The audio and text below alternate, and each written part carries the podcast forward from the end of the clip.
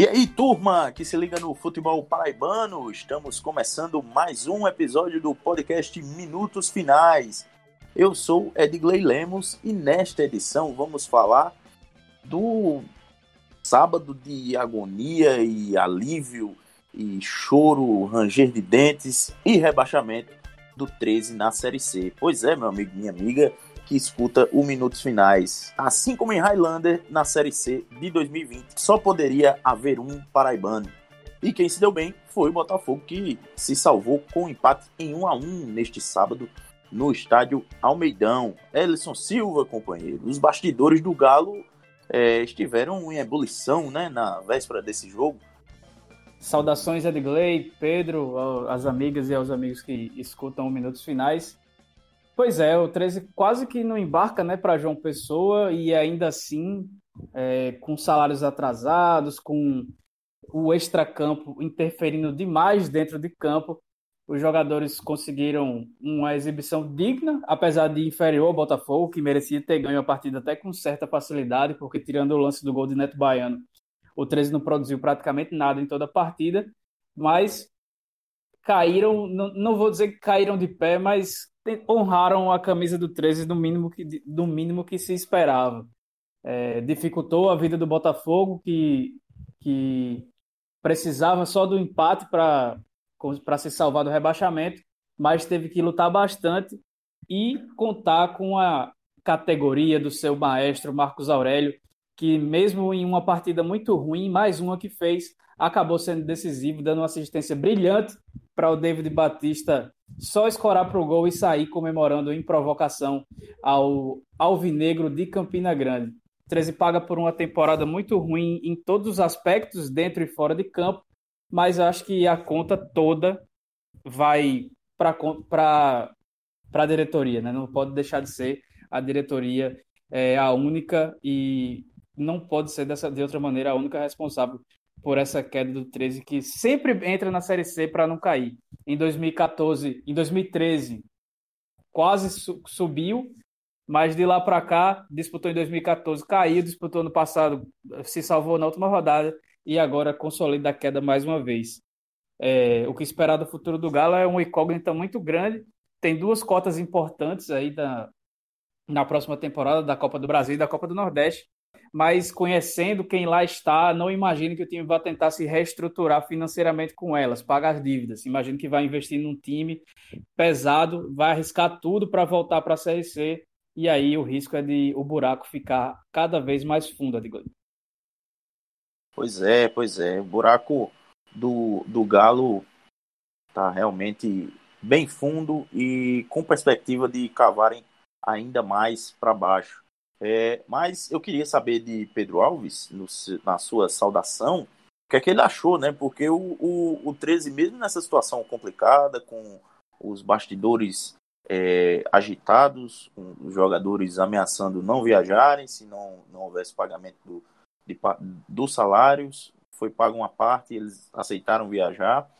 É, queria saber, porque mesmo assim, o Galo conseguiu dar um susto né, no, no, no Belo, que saiu atrás no placar e depois teve que remar tudo para poder empatar, né, tornando uma partida que poderia ter sido é, um pouco mais tranquila, tornando em um verdadeiro pesadelo para o torcedor, que no final acabou sorrindo. Um abraço para Ellison, Edgley, mais um programa, mais um episódio. Depois de um sábado tenso aí para os dois lados principais alvinegros do estado da Paraíba. Infelizmente, um paraibano tinha que cair foi o 13, né? Como você já antecipou rapidamente, é uma situação complicada que o 13 teve nessa, nessa, somente nessa Série C, né? Já que a temporada teve o Paraibano e no Paraibano, por mais que é, tenha sido muito ruim, enfim, o, o, nível da competição, mas o 13 ganhou e foi campeão, né? Parecia que teria um ano mais tranquilo mas como a gente já falou em outros episódios, acho que é outro debate, o Paraibano era muito ruim, estava muito claro isso. E tivemos um ano péssimo aí, tanto que mostrou que não era parâmetro, né? Tivemos um o Atlético Cajazeiras e Campinense sem passar de fase na Série D e uma luta pelo rebaixamento entre 13 e Botafogo e azar para o 13, que eu concordo muito com uma, uma análise que o Ellison fez no Twitter, acho que já chegou até a fazer aqui no episódio anterior. Acho que o Botafogo fez a cartilha do rebaixamento em 99%, né? O 13 me parece que fez em 100 mesmo, para chegar na última rodada, ter essa questão que a gente viu da sexta-feira, do time quase não viajar, ou ameaçar não viajar, porque a gente sabe que viajaria, né? Até o Imperatriz viajou, quanto mais o 13. É, mas chegar na condição do, do, do, elenco ter que bater o pé para ameaçar não viajar, porque tem salários atrasados que a diretoria não quitou, né? Quitou metade de um salário atrasado.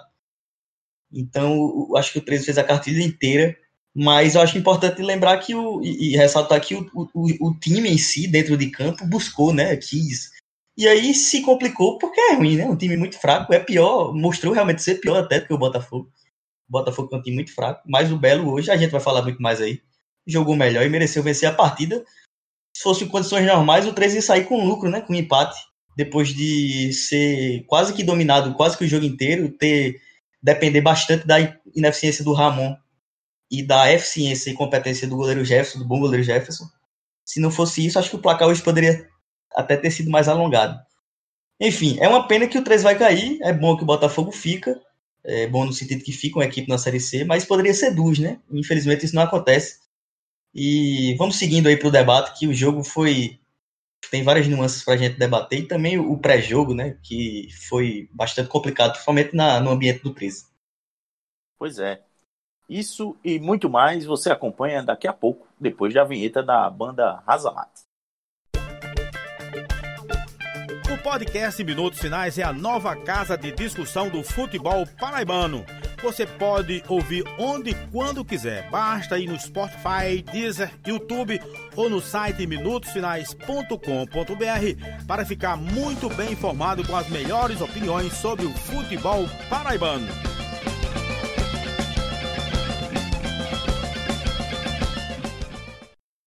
De volta com a edição 58 do podcast Minutos Finais. Bom, pessoal, é, antes de começar, é, eu queria deixar primeiro uma, uma mensagem de é, positividade, né, de passar boas energias para um companheiro nosso de imprensa que está lutando pela vida, né? O nosso companheiro Glaucio Lima, é, setorista do Botafogo da Rádio Tabajara, talvez um dos, dos mais é, reconhecidos setoristas do, do Botafogo, que já há muitos anos milita lá na, na na Maravilha do Contorno, ele está cometido de, de Covid-19, infelizmente em uma situação bem difícil, bem grave, inclusive na, na UTI. Então, eu queria, queria abrir o espaço aí para a gente deixar uma mensagem de esperança, de, de, de... Estamos todo mundo aqui na torcida, né? Todo mundo da imprensa, todo mundo que conhece Exato. o Glaucio. O Glaucio que é a voz do, do Botafogo, né? Na, na, na anos, né? Há muitos anos. Quantos anos que ele não ficava fora de um clássico de tradição Isso. desse, né, bicho? Do fim da década de 90, o Glaucio é a voz alvinegra da, de, de João Pessoa, né? É o então... Xaropinho, né? Quem, quem conhece ele, quem Isso. já cobriu, quem já cobriu o Botafogo, eu tive, tive a chance de cobrir o Botafogo de perto mesmo durante alguns anos, quando fui estagiário do Globo Esporte, do, do, da TV Brasil também. É, e aí, no dia a dia, né, antes dessa merda toda de, de pandemia, a gente sempre ficava ali pela resenha, no, durante o treino, ficava acompanhando o treino. E o, o Glaucio é um cara nota 10, né? Um cara, gente boa pra caramba. todo mundo aqui na torcida aí, pro Glaucio sair dessa. Vamos lá, Glaucio. Acompanhar o, o, o, seu Belo na Série C novamente. Pois é, o, o Belo deu é, pelo menos essa pequena alegria a ele, quando ele possa se recuperar, ele, ele possa voltar a acompanhar o Botafogo diariamente. É, bom, e, e, falando da nossa parceria né, com a loja Chique Chique, é, você já está por dentro, né? A Chique Chique tem, tem produtos personalizados, temáticos da, da cultura nordestina e tem muita coisa boa. Tem camisa, tem caneca, quadro, é, tapete. Eu acho que tá, deve ter tapete também. Enfim, tem um monte de coisa. E tem também um sorteio rolando aí, mais um sorteio rolando é, em comemoração ao aniversário do Minutos Finais. Nossa primeira temporada, é, é, nós completamos juntos, né? Um ano de existência desse podcast aqui. Então, para marcar esse, essa data, a gente está fazendo mais um sorteio com o pessoal da Chique Chique. Então, você que está nos ouvindo até a segunda-feira, dia 7, é, tem chance ainda de correr lá no, no nosso Instagram, arroba minutos finais, e marcar dois amigos ou amigas na, na publicação, curtir, seguir o, o, a Chique Chique, arroba Chique Chique Oficial, e também o arroba FUTPB para estar tá concorrendo a uma canequinha show de bola do, do Minutos Finais, inspirada em quem, Elson? No verdadeiro rei, né? Que é o rei do, da região Nordeste, o Reginaldo Rossi. O caneca Exatamente. é muito massa. Se, se eu não fosse participante do podcast, já estava concorrendo, marcando até Deus e o mundo lá, viu? Pois é, pois é. É até, é até algo que eu, que eu queria deixar registrado, inclusive ao vivo aqui, ao vivo entre aspas, né, no Minutos Finais, Elson. Para ajudar a divulgar o sorteio, a gente pode até marcar, agora só não leva para casa o prêmio. É, exatamente. Não, vou, vou me privar disso. E, e, o que você falou aí, né? Se, se o Brasil tivesse uma família real, né? É, só haveria, só haveria duas, duas pessoas dignas de realeza, né? uma é o Reginaldo Rossi, o rei. E o príncipe, obviamente, Zezo, o príncipe dos teclados. Exatamente. De resto, família real é só na cabeça Tem Luzinete, viu? A rainha da seresta também. Isso. Exato. Também, também. e, e, Pedro, já que você falou aí, é, diga logo aí pra turma, qual que é o código promocional? Porque além do sorteio, também tem molezinha, né, pra turma lá. Um... Tem molezinha, sempre tem molezinha. Toda semana a gente dá uma molezinha pra galera.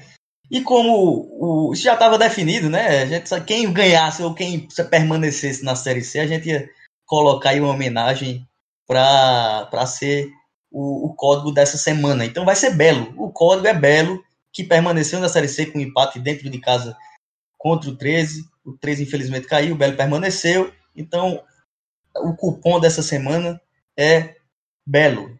Você coloca lá, vai lá no Chique, arroba Chique Oficial, vai lá na loja e tem 15% de desconto nos produtos, é, nas camisas, nas canecas, enfim, nos quadros, só coisa bonita aí da cultura nordestina. É só você falar que, que foi no Minutos Finais, né? Escutou no Minutos Finais a palavra belo, em homenagem ao Botafogo, que acabou aí permanecendo na Série C, nesse glorioso e histórico e trágico e, enfim, complicado clássico tradição que tivemos aí nesse sábado. Pois é, e, e, vamos falar agora do, do jogo, né? Da bola rolando e também dos aspectos que envolveram o, o que antecedeu né, a partida mesmo, de fato.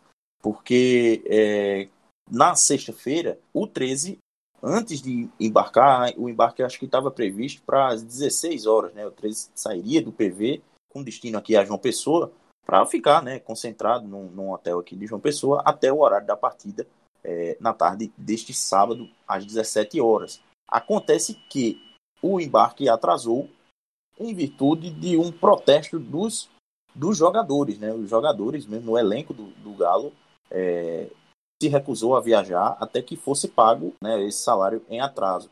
Que a gente sabe que, que o 13 já está com alguns meses de, de salário em atraso, então os jogadores fizeram essa pressão que acabou durando boa parte da, da, do fim da tarde e início da noite.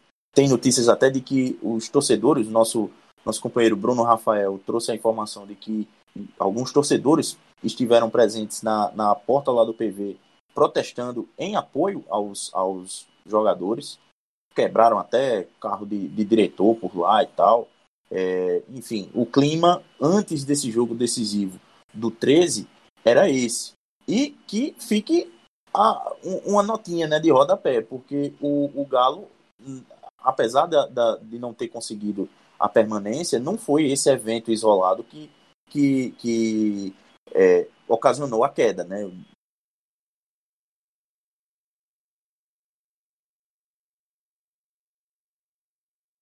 Pois é, é, é, exatamente isso, Adilei. O, o embarque que estava marcado para as 16 horas acabou saindo até depois das 21 horas, então foi um tempo até bem considerável desse, dessa manifestação.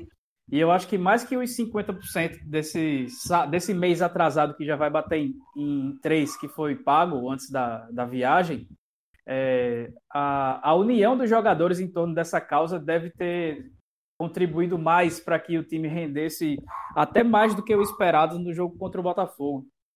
É, e é sempre bom lembrar que duas semanas atrás, é, a turma que foi criticada pelos torcedores nessa manifestação dos jogadores e que deixa o 13 nessa situação numa reta final de competição em que os jogadores não têm a cabeça focada no jogo porque não sabem se vão receber ou quando vão receber salários, agora que caiu, que vai ser mais complicado ainda. É, para infelicidade dos jogadores, que não tem nada a ver com essa situação, a turma que conseguiu deixar o 13 nessa situação foi eleita com 14 votos para ficar mais dois anos à frente do clube. É sempre bom a gente registrar isso. Mas acho que é, o 13 jogou mal, mas não foi por conta disso. É, teve uma partida abaixo da do Botafogo, apesar do empenho dos jogadores. E, e, aí entra muito o jogar mal, naquela falta de convicção que a gente vem falando há algumas semanas do Márcio Fernandes, que precisando ganhar, preferiu colocar o time alto, deixando quatro zagueiros é, de origem. Ô, Ellison. Oi. Eu posso só, só para é, ficar nesse, nesse tema aí de uma análise mais crítica ao 13, aí a gente vai pro jogo depois, pode ser? Beleza, vai, pode. Só, só para continuar uma coisa que, já dando, dando continuidade ao que você tá bem falando, eu queria lembrar algumas coisas que eu acho importantes. É, o, o 13 voltou para a Série C depois daquela questão enfim, do tapetão, né? Daquele momento lá em 2011, com o quinto lugar, né? Enfim, aquele muito todo, conseguiu realmente jogou 2012 a Série C, já jogou aquela, aquela, aquela Série C para cair, né? Aí jogou 2013, 2013 pra, enfim, para permanecer, né? Lutando para não cair. Em 2013 foi a única vez de todas essas vezes que disputou a Série C moderna, digamos assim, nesse tipo de, de, de formato, com dois grupos e tal. É, jogou em 2013, lutou para não cair boa parte da competição, mas aí numa, numa, da, numa daquelas bonitas arrancadas com o Luciano Silva, né, que hoje é, hoje é técnico do Campinense do rival, o ex-zagueiro Luciano Silva, conseguiu chegar na, no mata-mata do acesso, a única vez que chegou. Na última rodada, Pedro, o 13 poderia tanto cair quanto Isso, se classificar. Aí verdade, ganhou e se classificou. Bem lembrado, exatamente. Coisas da Série C, que a Série C acaba, acaba acontecendo muitas vezes esse tipo de coisa realmente. Mas isso é quando é nivelado, né? Ou seja, o que eu quero dizer é que até naquele momento o 13 tinha um time muito mais arrumadinho do que, do que hoje. É, em 2013 chegou no mata-mata do acesso acabou caindo para o Vila Nova, né? Vila Nova do Frontini, que acabou sendo o carrasco é, do Galo naquela ocasião. Em 2014 lutou para não cair, não conseguiu, acabou caindo. Só volta para a Série C em 2018, né? Em 2019, né? Volta, tem o acesso em 2018, volta em 2019. 2019, que é o ano passado, lutou para não cair. Na última rodada conseguiu é, um, um empate com o Botafogo e acabou se mantendo. E em 2020, nessa mesma luta, continua aí é, e dessa vez caiu, né? Continua nessa, nesse mesmo tipo de, de pretensão e caiu. É, isso é interessante porque mostra que não é apenas essa gestão, né? Que, que surge como um problema do 3, a gestão de, de Walter Júnior. É, por incrível que pareça, eu vou até dar uma crítica um pouco menor ao Walter Júnior.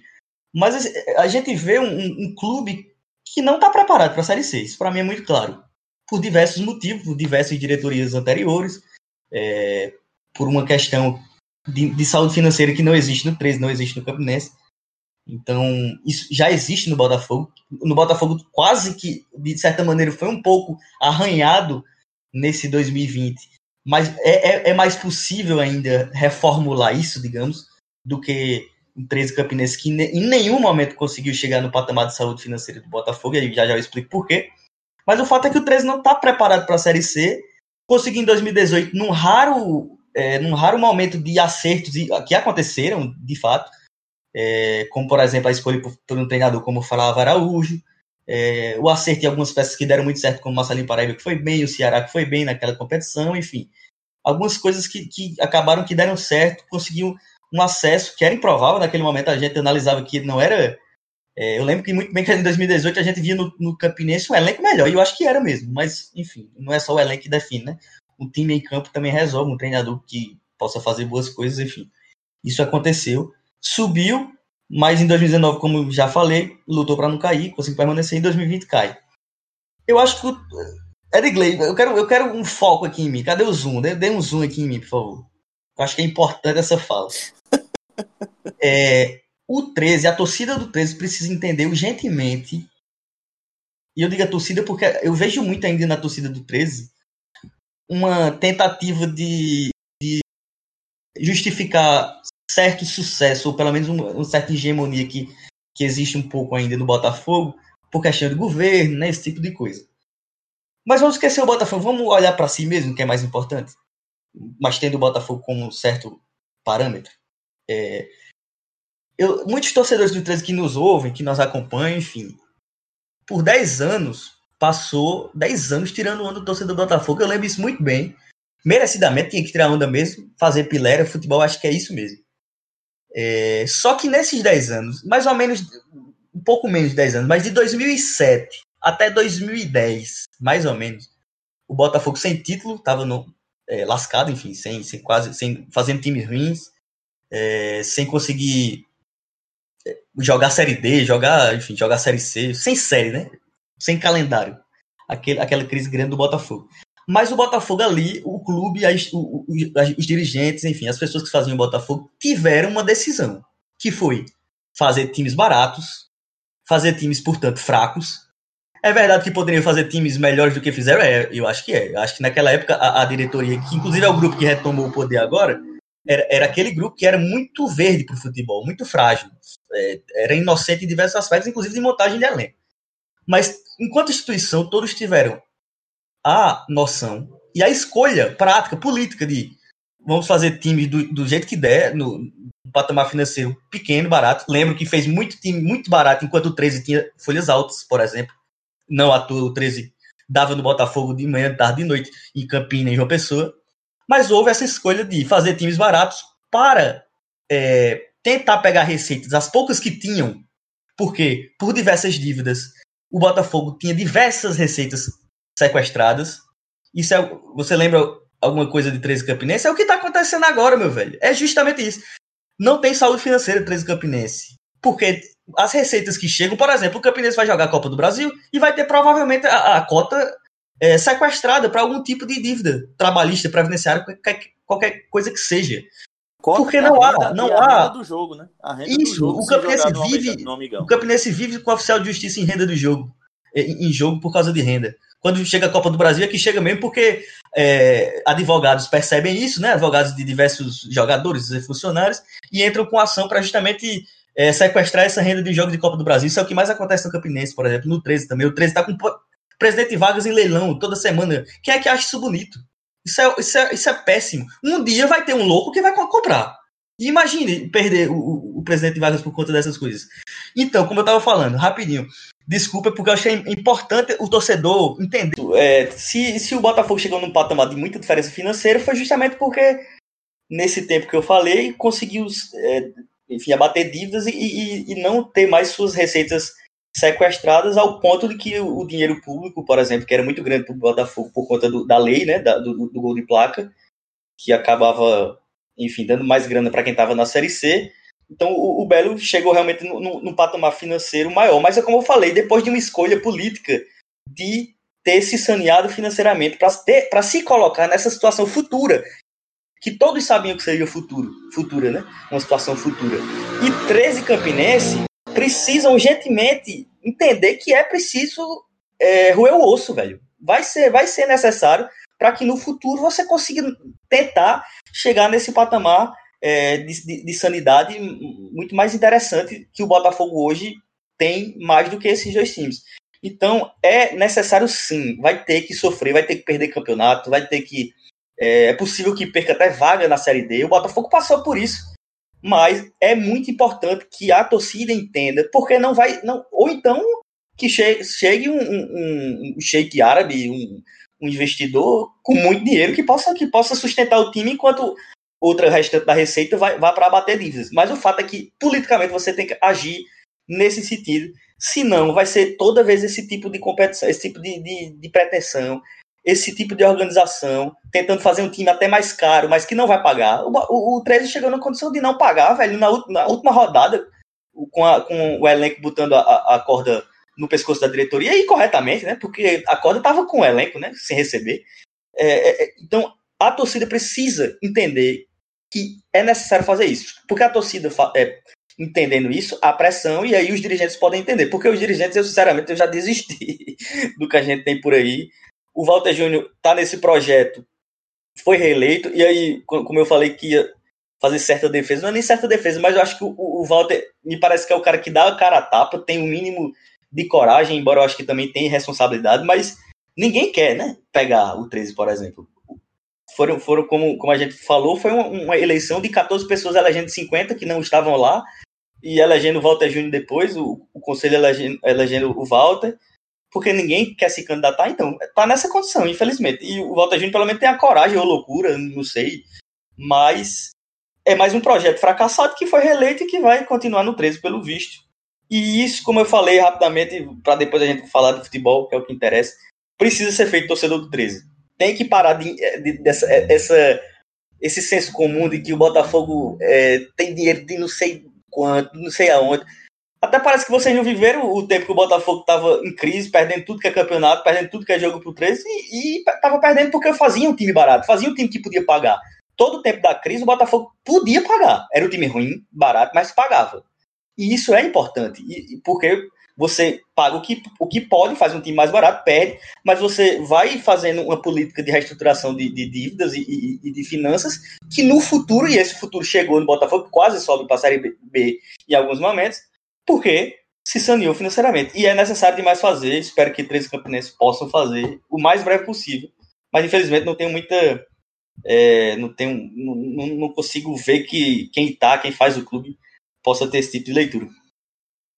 E aí, se você quiser tirar, por exemplo, da, da paixão de, de, ou da, da raiva de ver um rival sendo citado como exemplo, aí você pode olhar no âmbito mais nacional que para o Flamengo chegar ao time que até fracassou esse ano, mas que foi campeão de tudo ano passado, para chegar nesse ponto teve que jogar dois, três anos com, com o Val, que passou aqui pelo Botafogo, com o Bruninho, com o filho do Bebeto, com um bocado de pereba lá, sendo titular absoluto, para poder pagar a dívida. É, exato, uma, dívida uma dívida que era que todo mundo considerava impagável. Só que hoje o Flamengo, por exemplo, se ele passar uma temporada, é, se ele quiser não gastar nada e, e, e, usar e pegar todo o dinheiro que ele arrecadou na temporada, ele consegue pagar a dívida que ele tem em um ano. E aí a dívida chegou a um ponto que é administrável, que aí você vai tem, faz alguns acordos e parcelamentos e tudo mais, e aí você vai pagando, abatendo aos poucos. E aí você tem que abrir mão de, de certas coisas realmente. Só que ninguém quer roer o osso, né? A galera quer só o filé. Só que aí o filé, meu amigo, a, a, a, tem hora que acaba o filé e você não fica nem com, com um pedacinho do osso para roer. Pois é, isso, isso do que Pedro até falou, de que é, de vez em quando a gente vê o presidente Vargas sendo, sendo leiloado, é, realmente, uma hora pode aparecer um maluco aí e querer comprar, né? Apareceu um maluco aí que quis comprar o, o Hotel Tambaú aqui em João Pessoa, que também, que também é, ninguém imaginava que fosse, que fosse querer em algum momento. A turma lá com, é, acabou arrematando no leilão. Tudo bem, depois acabou desistindo, então um negócio meio nebuloso por aí. Mas uma hora pode ser que apareça um, um maluco querendo comprar o Galo. E aí o torcedor pode, pode retrucar dizendo, né, Pedro? Mas uma hora também pode querer aparecer um maluco querendo botar o dinheiro todo na, no, no galo, né, para investir, como você até falou, que só resolve mesmo no momento se um, um milionário chegar querendo é, é investir muito no, no 13. Inclusive, Edgley, esses abnegados que o 13 anos se orgulha tanto de ter, que chega junto na hora que precisa tudo mais, nenhum deles quer assumir o clube porque ninguém quer pagar Isso. dívida. Exato. Ninguém quer pagar dívida, quer só investir no dele mesmo, né? Exato. É. Embora alguns eu acho que tenham contraído, né? enfim, enfim. É, não, é, mas o, o, 13, o 13 tem muito, muito. Porque você pode até falar, não, mas o Botafogo tem um milionário, né? Que, é, que Breno realmente é um milionário que, que, que tá lá no Botafogo ajudando, enfim. Fazendo futebol, inclusive, né? Mesmo banido em alguns momentos. Mas o 13 é, é uma discussão que eu sempre tenho com o Felipe, né? Que, é que a gente converge, Felipe Costa, nosso amigo é que o 13 tem os, mais, os abnegados mais ricos, assim, em quantidade, né? Tem mais do que o, Botafogo e mais do que o Campinense. Mas a turma que já investiu bastante, já ajudou bastante, é, alguns também fazem parte do problema, mas já é uma turma que já ajudou sim. É, não querem mais se envolver, né? Por, por, diversas razões, como você acabou de falar também. Tem que pagar a dívida, se, se quiser ser um clube sustentável, vai ter que pagar a dívida. E aí a turma não quer se envolver mais. Infelizmente, a gente vê o 13, como eu falei, um time que não está preparado para a Série C. Para a Série C, a gente está falando de Série C, não é de Série B, não, que acho que ninguém está preparado ainda para a Série B da Paraíba. Mas para a Série C, a gente vê toda vez o 13 lutando para não cair. E isso tem, isso tem uma lógica, isso tem um sentido, tem um know-how. Né? E, e, queria saber de vocês é, o que é que a gente pode destacar é, dessa partida, né? Do, do, com a bola rolando, porque é, o que deu para ver foi um, um Botafogo é, que criou mais oportunidades, é, mas que estava tendo uma dificuldade, estava meio travado na hora de, de, finalizar, principalmente no primeiro tempo, com, com o Ramon desperdiçando várias oportunidades que é, o Marcos Aurélio deixou ele na, na em boa condição né, para marcar, é, mas ele acabava desperdiçando. É, o Everton Heleno também teve uma, uma, boa chance, que inclusive foi é, logo na sequência surgiu o, o gol do Galo, né? Com, com o contra-ataque puxado pelo Gilvan, que deu a bola para o, o Neto Baiano abrir o placar. É, mas aí eu queria saber o que é que vocês podem trazer de destaque né, dessa, dessa partida. Foi basicamente isso. O Botafogo jogou melhor que o 13 durante o jogo todo. Acho que se você tirar o, o lance do gol do Neto Baiano, o 13 criou pouquíssimo, ou basicamente nada, que pudesse é, deixar a torcida do Botafogo com o coração na mão, mas saiu na frente do placar e aí acabou ficando só especulando, né? Ficou jogando, é, ficou na defesa, os quatro zagueiros que tinha em campo, que aí eu acho que foi uma, uma tática, não sei, eu não concordo, até por, por, ser, por serem muitas mudanças. O Márcio, o Márcio Fernandes sempre mexe, mexe, mexe, mexe, mexe, mexe, mexe, e aí não, não dá para saber até que ponto ele está tá convicto do que ele vai fazer ou se é falta de convicção realmente.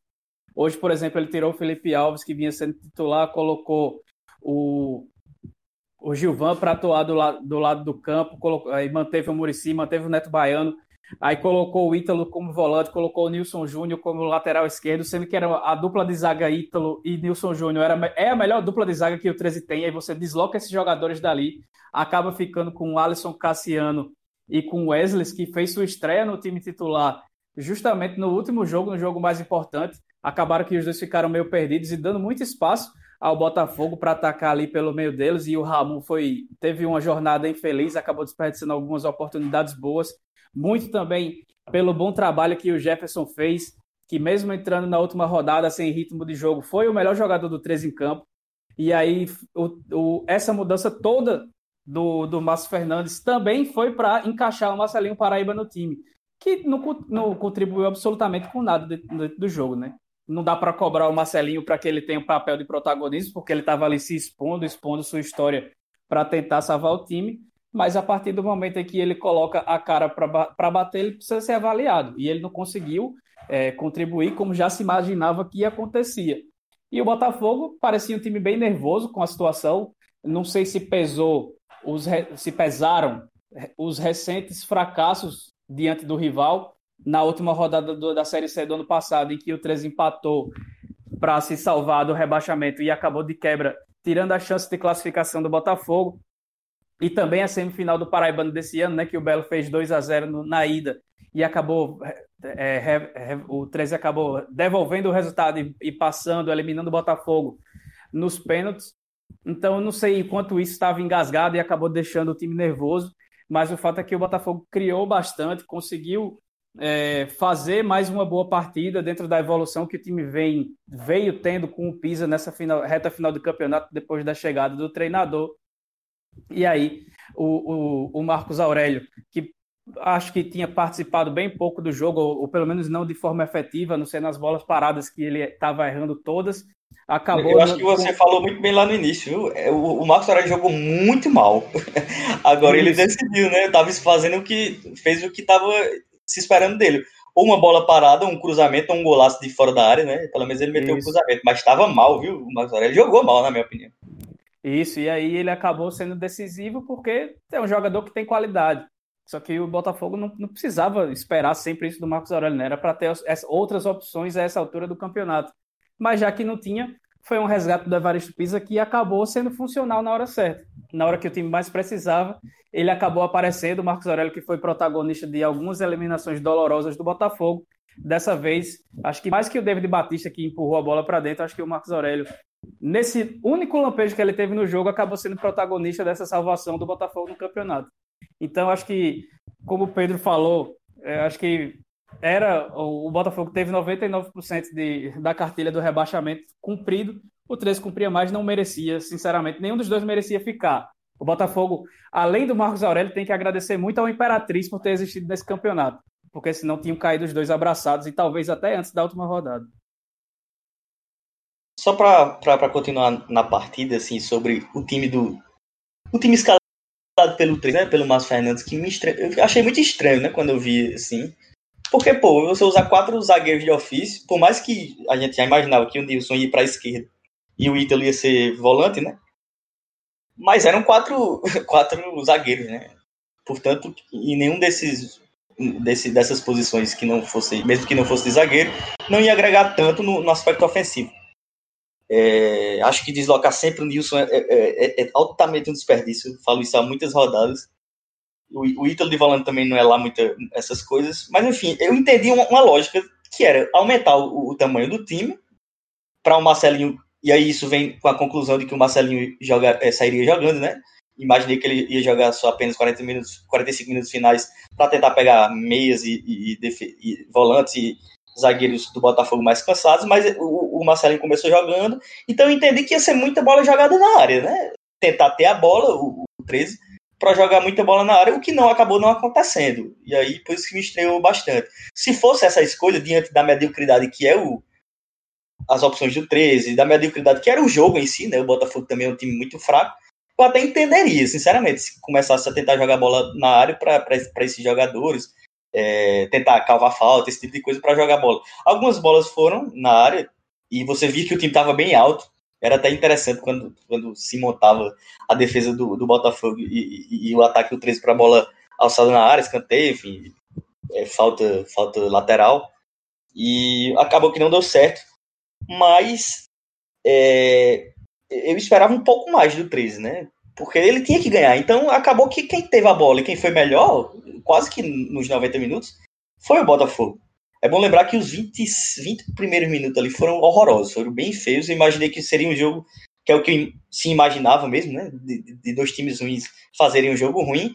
Eles mostraram porque eles estavam nessa situação é, no começo do jogo. Mas depois, por conta mais do Botafogo do que do 13, o, o jogo melhorou um pouco. O Botafogo criou bem, boas chances, teve chances claras.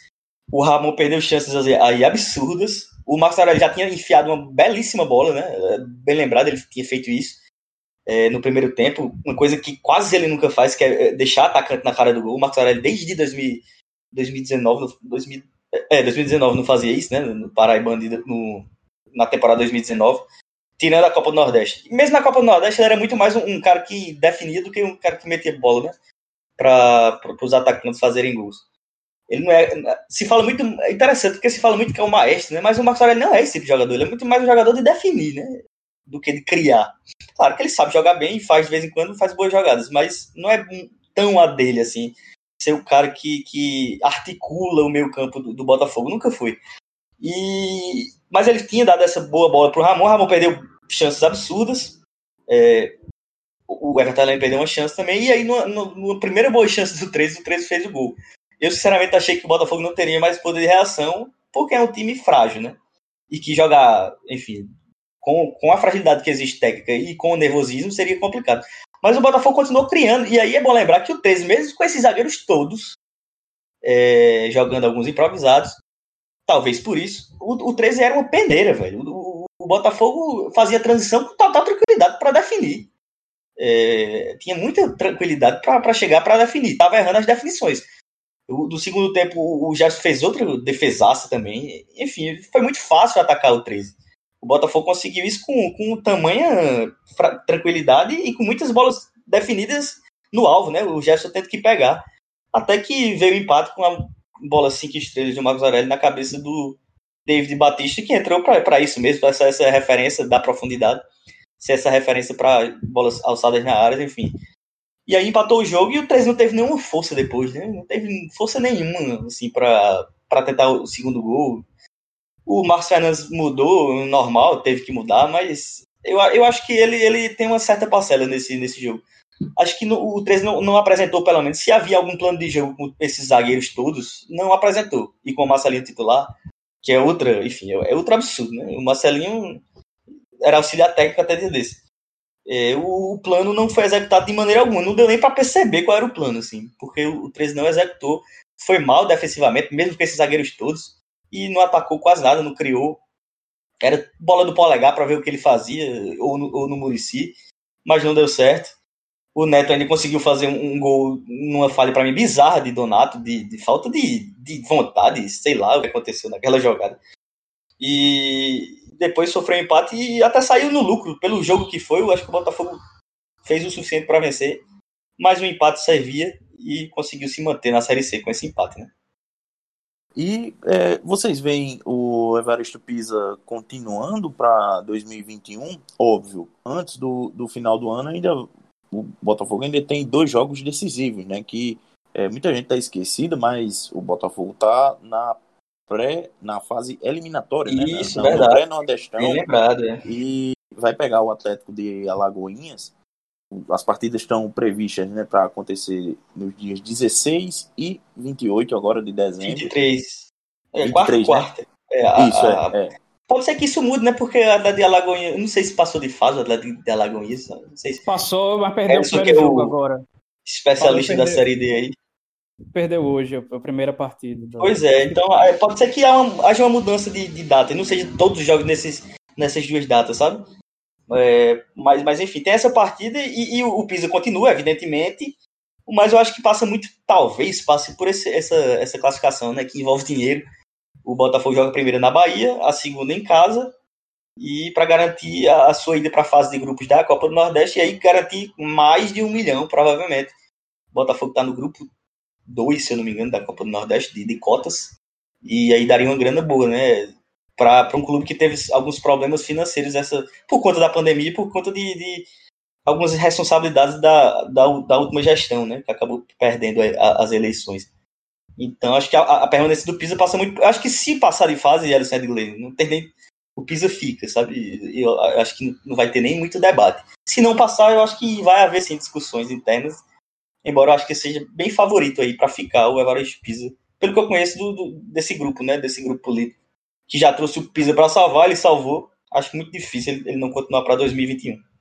Só corrigindo, o Atlético de Alagoinha empatou com o Goiânia no primeiro jogo em casa, lá na Bahia onde o Botafogo se classificou né, na Copa do Brasil esse ano e joga fora na, na próxima rodada. É, já numa situação difícil, né? Não tem gol de gol fora de casa na Série D, mas aí o, o Goiânia joga por uma vitória em casa para se classificar. Eu só para arrematar também, eu acho que o torcedor está muito empolgado com, com o que o Pisa salvou, né? E aí acaba esquecendo do que ele fez no começo do ano, que esse mesmo torcedor criticava e pedia a cabeça dele todo, todo jogo, todo santo jogo. Mas eu acho que eu gosto muito do Evaristo Pisa, já, já sempre falei por aqui que eu acho ele um excelente treinador. E acho que se ele tiver autonomia para montar o, o, grupo, e aí eu acho que essa direção entende mais de futebol do que a anterior, até porque para entender menos que a anterior é uma, uma situação bem complicada. É, eu, eu, acho que, que, mesmo se nos classificar, apesar de que eu acho que o, o Botafogo apesar de ter brigado para não cair até a última rodada da Série C, eu acho que o Botafogo tem um elenco melhor do que o Atlético de Goiânia, que perdeu o Magno Alves, né, que era a estrela da... Da, da, da Lagoinha. É, isso. O Atlético de Lagoinha. O, o que era a estrela daquele time da Copa do Brasil, já saiu, então acho que o Belo tem tudo para passar e, e o Evaristo Pisa para permanecer no comando do time. O medo que faz aí pro torcedor botafoguense é o Pisa querer manter muita gente desse elenco, né? Eu acho que isso, tem, isso aí sim tem que ser debatido com muita tranquilidade e muita racionalidade, porque eu acho particularmente que são poucos que servem, viu, para 2020, para um projeto que eu acho que tem que ser modificado, né? Eu, é bom lembrar que a diretoria que pegou essa reta final é, enfim, pegou essa reta final, portanto não fez parte desse projeto, mas ele tem, eu acho que ele tem que reformular o projeto, porque quase que dá, dá ruim, quase que. Acho que deu ruim, na verdade, né? Só pelo fato de, de ter sido muito mal no, no, Campeonato Paraibano, ter lutado pelo rebaixamento com. Um, um ano após o, um, um, maior faturamento da história, né? É bom lembrar isso. Eu acho realmente que tem a pandemia que dificulta, mas dificulta para todo mundo, né? E não foi todo mundo que teve o maior faturamento da história no ano anterior. Então, acho que é uma, uma reforma, uma reformulação que tem que ser feita e isso parte muito do elenco. Acho que o elenco é bem frágil. É, algumas contratações foram corretas e não deram certo, acontece, mas outras foram bem ruins mesmo, assim, na minha opinião. E algumas envolvem pessoas que o Pisa gosta, tem confiança, e aí vamos ver se o Pisa continua. Mas enfim, isso é para um debate futuro.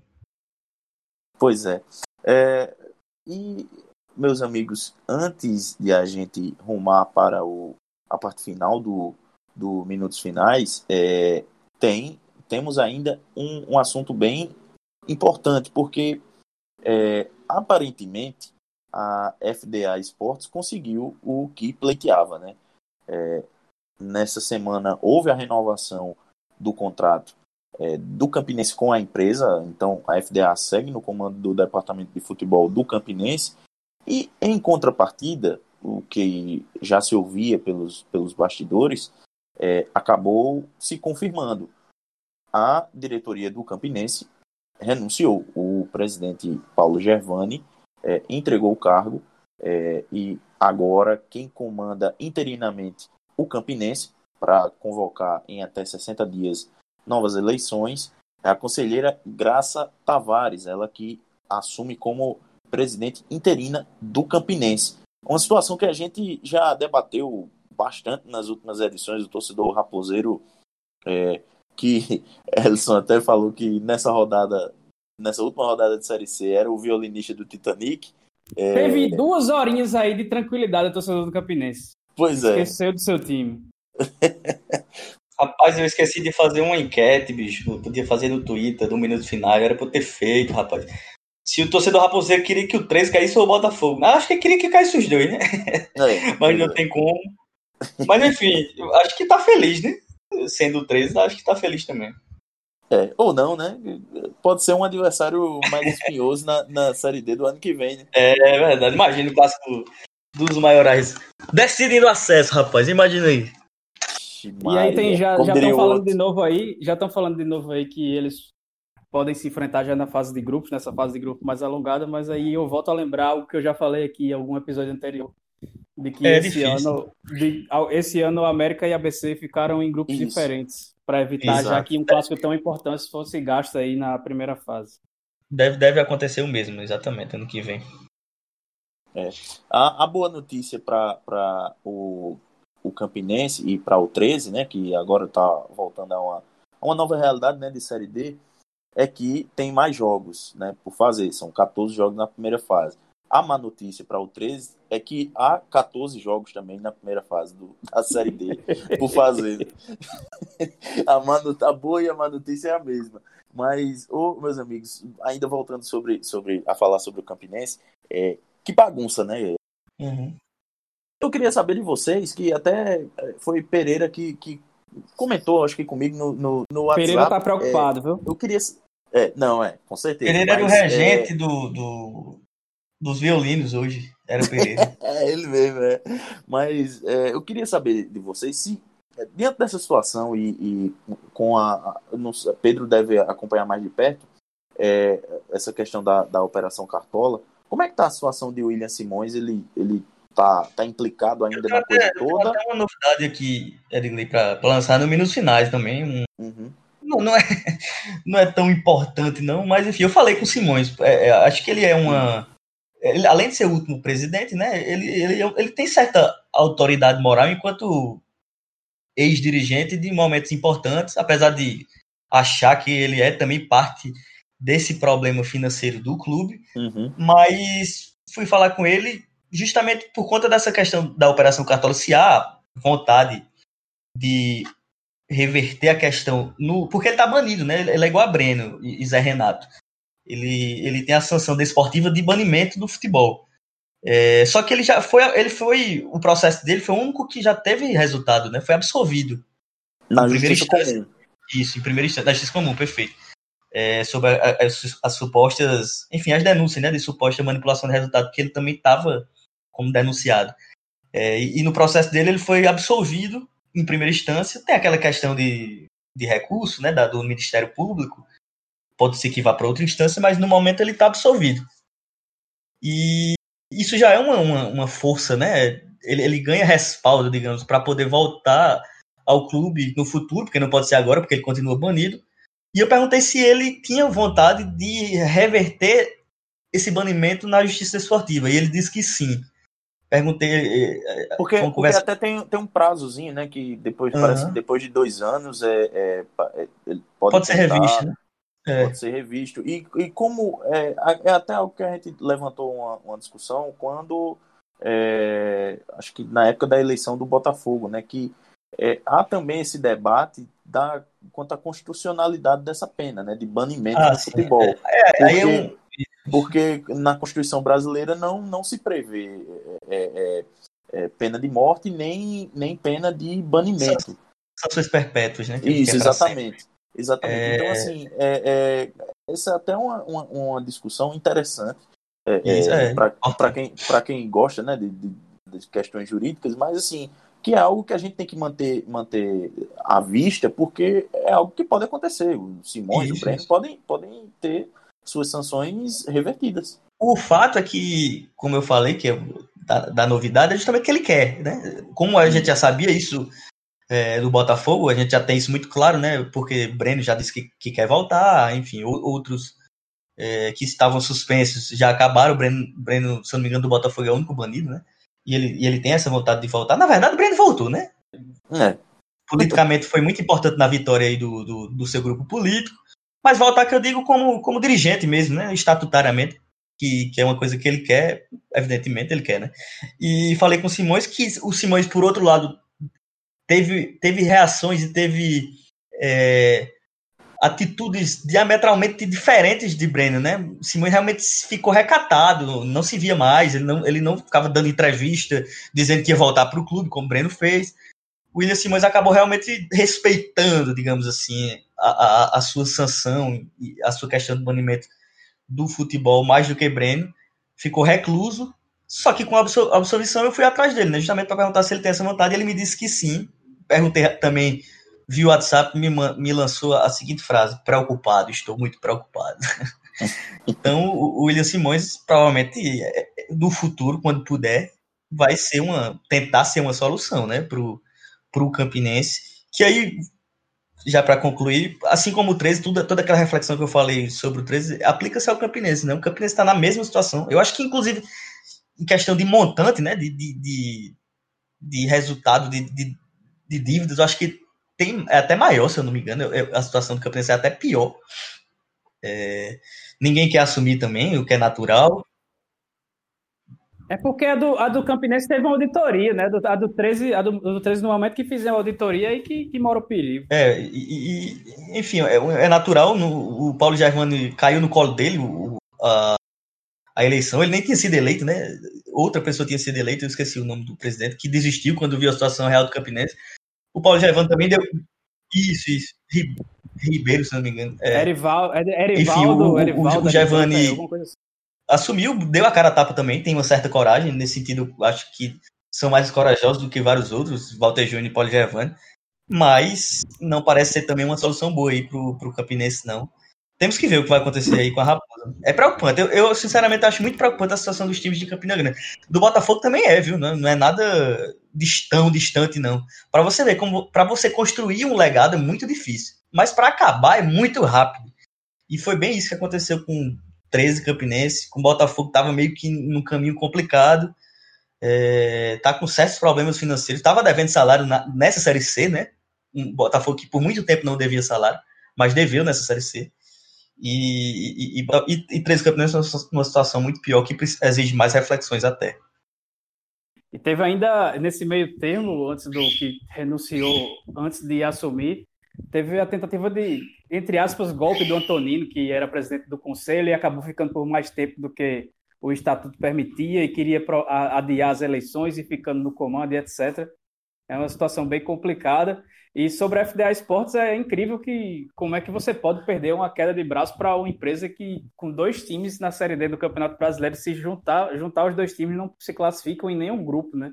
Para ver como a situação é realmente muito muito complicada lá no Renatão. Então é acho que vai caber de novo o que eu falei no, na edição passada. Cabe ao torcedor do Campinense tomar alguma providência que não envolva aglomeração, mas de de tentar fiscalizar, de tentar buscar transparência, pelo menos, no que é que está acontecendo, porque é tudo muito sombrio, tudo absolutamente sombrio. Desde a assinatura do contrato, que depois foi, que agora foi divulgado que é, que é válido por dois anos, entre o Campinense e a FDA, desde a, a empresa exigir que um presidente do clube renuncie para manter o, o, o, a parceria, entre aspas, a parceria que só a empresa pode ganhar, não, não vejo a menor condição e essa série, essa série D foi a prova de, de o Campinense ter algum tipo de retorno com ela. Então é, é, é, cobrar, o torcedor tem que cobrar, tem que aparecer, tem que botar a cara para bater, porque depois não pode. Quer dizer, depois vai lamentar lá para frente, como está lamentando agora, mas tem que se mexer, porque o Campinense é uma instituição muito grande para ficar aí é, e é existindo de uma maneira tão escusa e sombria. E eu acho que se os clubes paraibanos lessem Pedro Alves, é, dificilmente, dificilmente isso estaria acontecendo.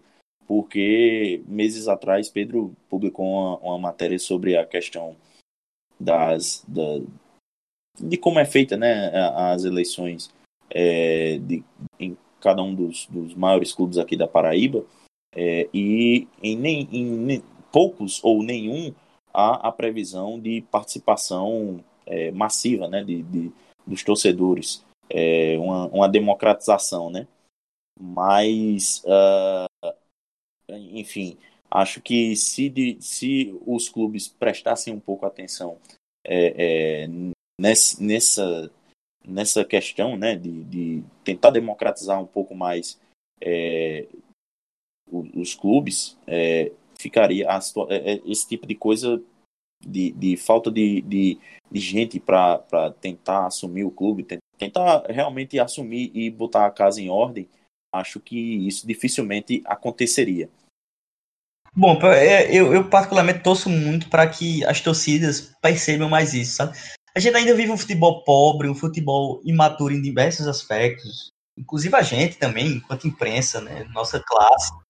É, as torcidas também é, são torcidas que pensam apenas no jogo, né, em si e tal. E eu acho que ser torcedor de um clube de massa é muito mais do que isso. Mas eu compreendo também, ninguém tem obrigação de nada. Mas eu torço mesmo assim que isso possa mudar, né? A gente tenta fazer com reflexões, com reportagens no jornalismo, através de jornalismo. É... Mas eu torço mesmo para que a torcida possa perceber que ela tem todo o direito, tem toda a condição de mandar mais. Pelo menos não é, não é nem mandar no clube, mas mandar mais.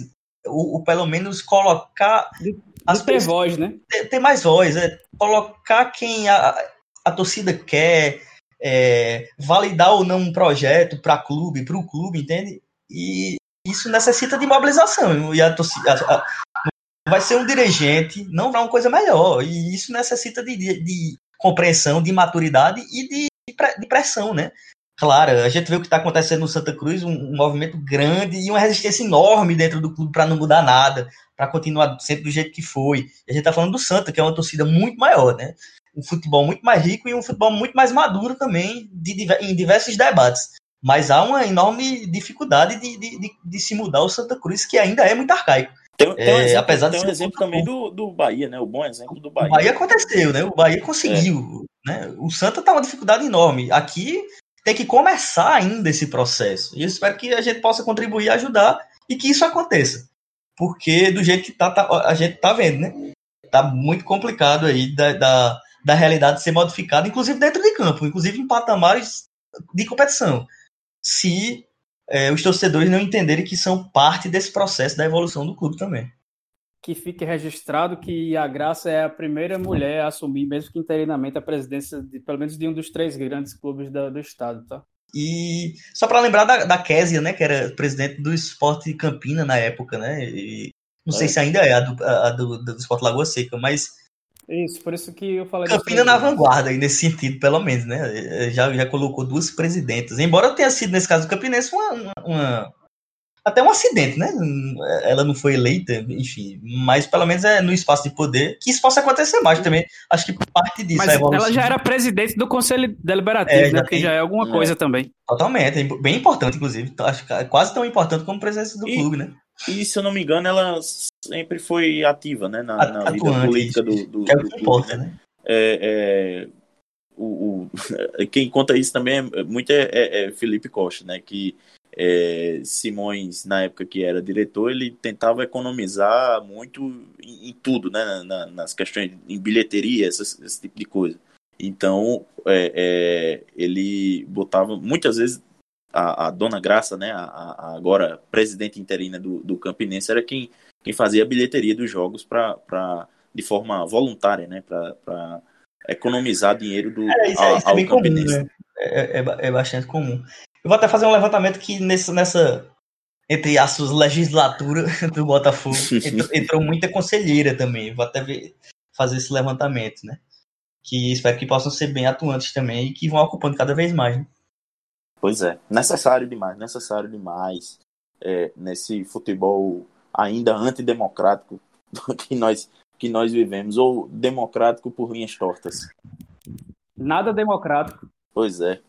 Uh, Ellison, Pedro, eu queria é, deixar o espaço aí para os recadinhos da paróquia de vocês, né? Eu sei que Pedro Alves lançou vídeo novo aí, é, já vi, já, já achei legal demais, já estou esperando o próximo, viu? E depois ela. Eu sair da torcida. Rapaz, a cobrança é pesada, viu? Quando, quando eu fiz o do Botafogo, a turma pediu do 13. Quando eu fiz o do 13, a turma perturbando para fazer do Campinense. Eu fiz logo esses três. Agora eu vou fazer o, o, que, eu, o que eu já pensava mais, sabe? o que eu tinha mais de ideia. De coisas mais. É, menos conhecidas, digamos assim. Pois é, lá no, no, no youtube.com/barra Pedro o meu canal tem um, o último episódio, né? Claro que você vai ver todos, né? Evidentemente. Se você não viu ainda, né? Porque já era para ter visto. Mas se não viu, tá lá o último sobre o Campinense eu resgato um pouco a história do primeiro Hexa e da, do, na verdade, do retorno do Campinense para o futebol, para não mais parar, né? Para não mais é, deixar de jogar futebol. E aí isso culmina nesse início da volta desse futebol no Campinense, culmina com o primeiro título do, do da Raposa, né? No Campeonato Paraibano, em, sua, em seu primeiro Campeonato Paraibano. E a partir daí arrasta todo, seis títulos seguidos. Mas eu falo mais do primeiro, desse início, dessa volta do Campinense para o futebol então acompanhe lá no youtube.com.br pedroalvespb, meu canal, a gente trazendo várias coisas históricas do futebol paraibano. E manda um abraço para a turma do FutePB, arroba FutePB no Instagram, sempre acompanhando futebol amador, futebol profissional aqui da Paraíba. E a galera da Chique Chique também, lembra aí, viu, rapaz? O cupom é Belo, que acabou empatando e ficando na Série C. O cupom de desconto, 15% de desconto em camisas, canecas, é, quadros. Galera lá da Chique Chique, uma loja linda, você vê no Instagram, arroba Oficial, tem 15% de desconto com a palavra-chave Belo essa semana. E agora, Edgley, vai começar. É, começou né, o mata-mata da Série D do Campeonato Brasileiro, apesar de não ter nenhum paraibano, é sempre importante que, principalmente a gente que está no futebol da periferia, agora que teremos três representantes na Série D do ano que vem, ficar ligado como é que, que, que no andamento da competição, né? E Semana passada a gente soltou dois episódios, um fazendo um balanço geral da primeira fase, onde deu para falar do Campinense, deu para falar do Atlético, e também outro com as seleções do campeonato do Atlético de Cajazeiras, as seleções de cada grupo do campeonato. E no grupo A3, onde estavam Raposo e Trovão, o, o, a dupla de ataque, Pachu e Bruno Gonçalves do Atlético de Cajazeiras, acabou entrando na seleção. Foi o único grupo em que, que, que dois que um time não classificado teve dois jogadores na seleção para ver como era desnivelado aí o elenco do, do Atlético de Cajazeiras, né? Mas no, ainda vale. No outro grupo teve Romeu, né? Romeu, do, do, do, que era do Souza, lá, é, que o Souza perdeu para a Igreja Isso. Evangélica e, e depois para o Potiguar. Mas também o Romeu, se não me engano, fez seis gols nessa é. primeira fase, acaba sendo volante, meu amigo. Aí tem que entrar na seleção do campeonato, mesmo que e ele já tinha feito um bocado eliminado Souza, da primeira né? fase. Ele já tinha feito um bocado ele... no Souza esse, esse, nesse campeonato. Ele era o artilheiro do Souza quando, quando o campeonato parou. Ele era, tinha dois gols, eu acho, junto com o Bruno Menezes, eram os dois artilheiros do, do Souza no Paraibano. Então é o volante artilheiro. Vamos ver se agora ele vai permanecer no futebol ou se ele vai voltar para a igreja, né? Mas aí vale a pena a galera conferir, conferir lá o podcast Quarta Categoria. Tá nas redes sociais, arroba Pcategoria, no Instagram e no Twitter. Que toda semana tá saindo episódio novo e agora com mata-mata é, rolando, que vai ficar interessante mesmo. Pois é, pois é, turma. Essa edição do Minutos Finais vai chegando ao final. Eu agradeço mais uma vez a todo mundo que nos ouviu. Você nos escuta no Spotify, no Deezer, no é, Castbox, no, no, no, no site podminutosfinais.com. Você nos escuta também é, em qualquer agregador. No que, que a gente não tiver, manda uma mensagem lá no Twitter e no Instagram, arroba minutos finais, que a gente providencia é, a inclusão é, do nosso podcast nesses agregadores que ainda estão faltando. Pessoal, muito obrigado a todo mundo que nos ouviu, né? É, vocês que participaram também. Então, até a próxima. A gente está preparando aí também para esse final de ano alguns programas especiais, né, Elson e Pedro? Vamos ver é, o que, é que a gente consegue entregar de presente de final de ano para o nosso ouvinte.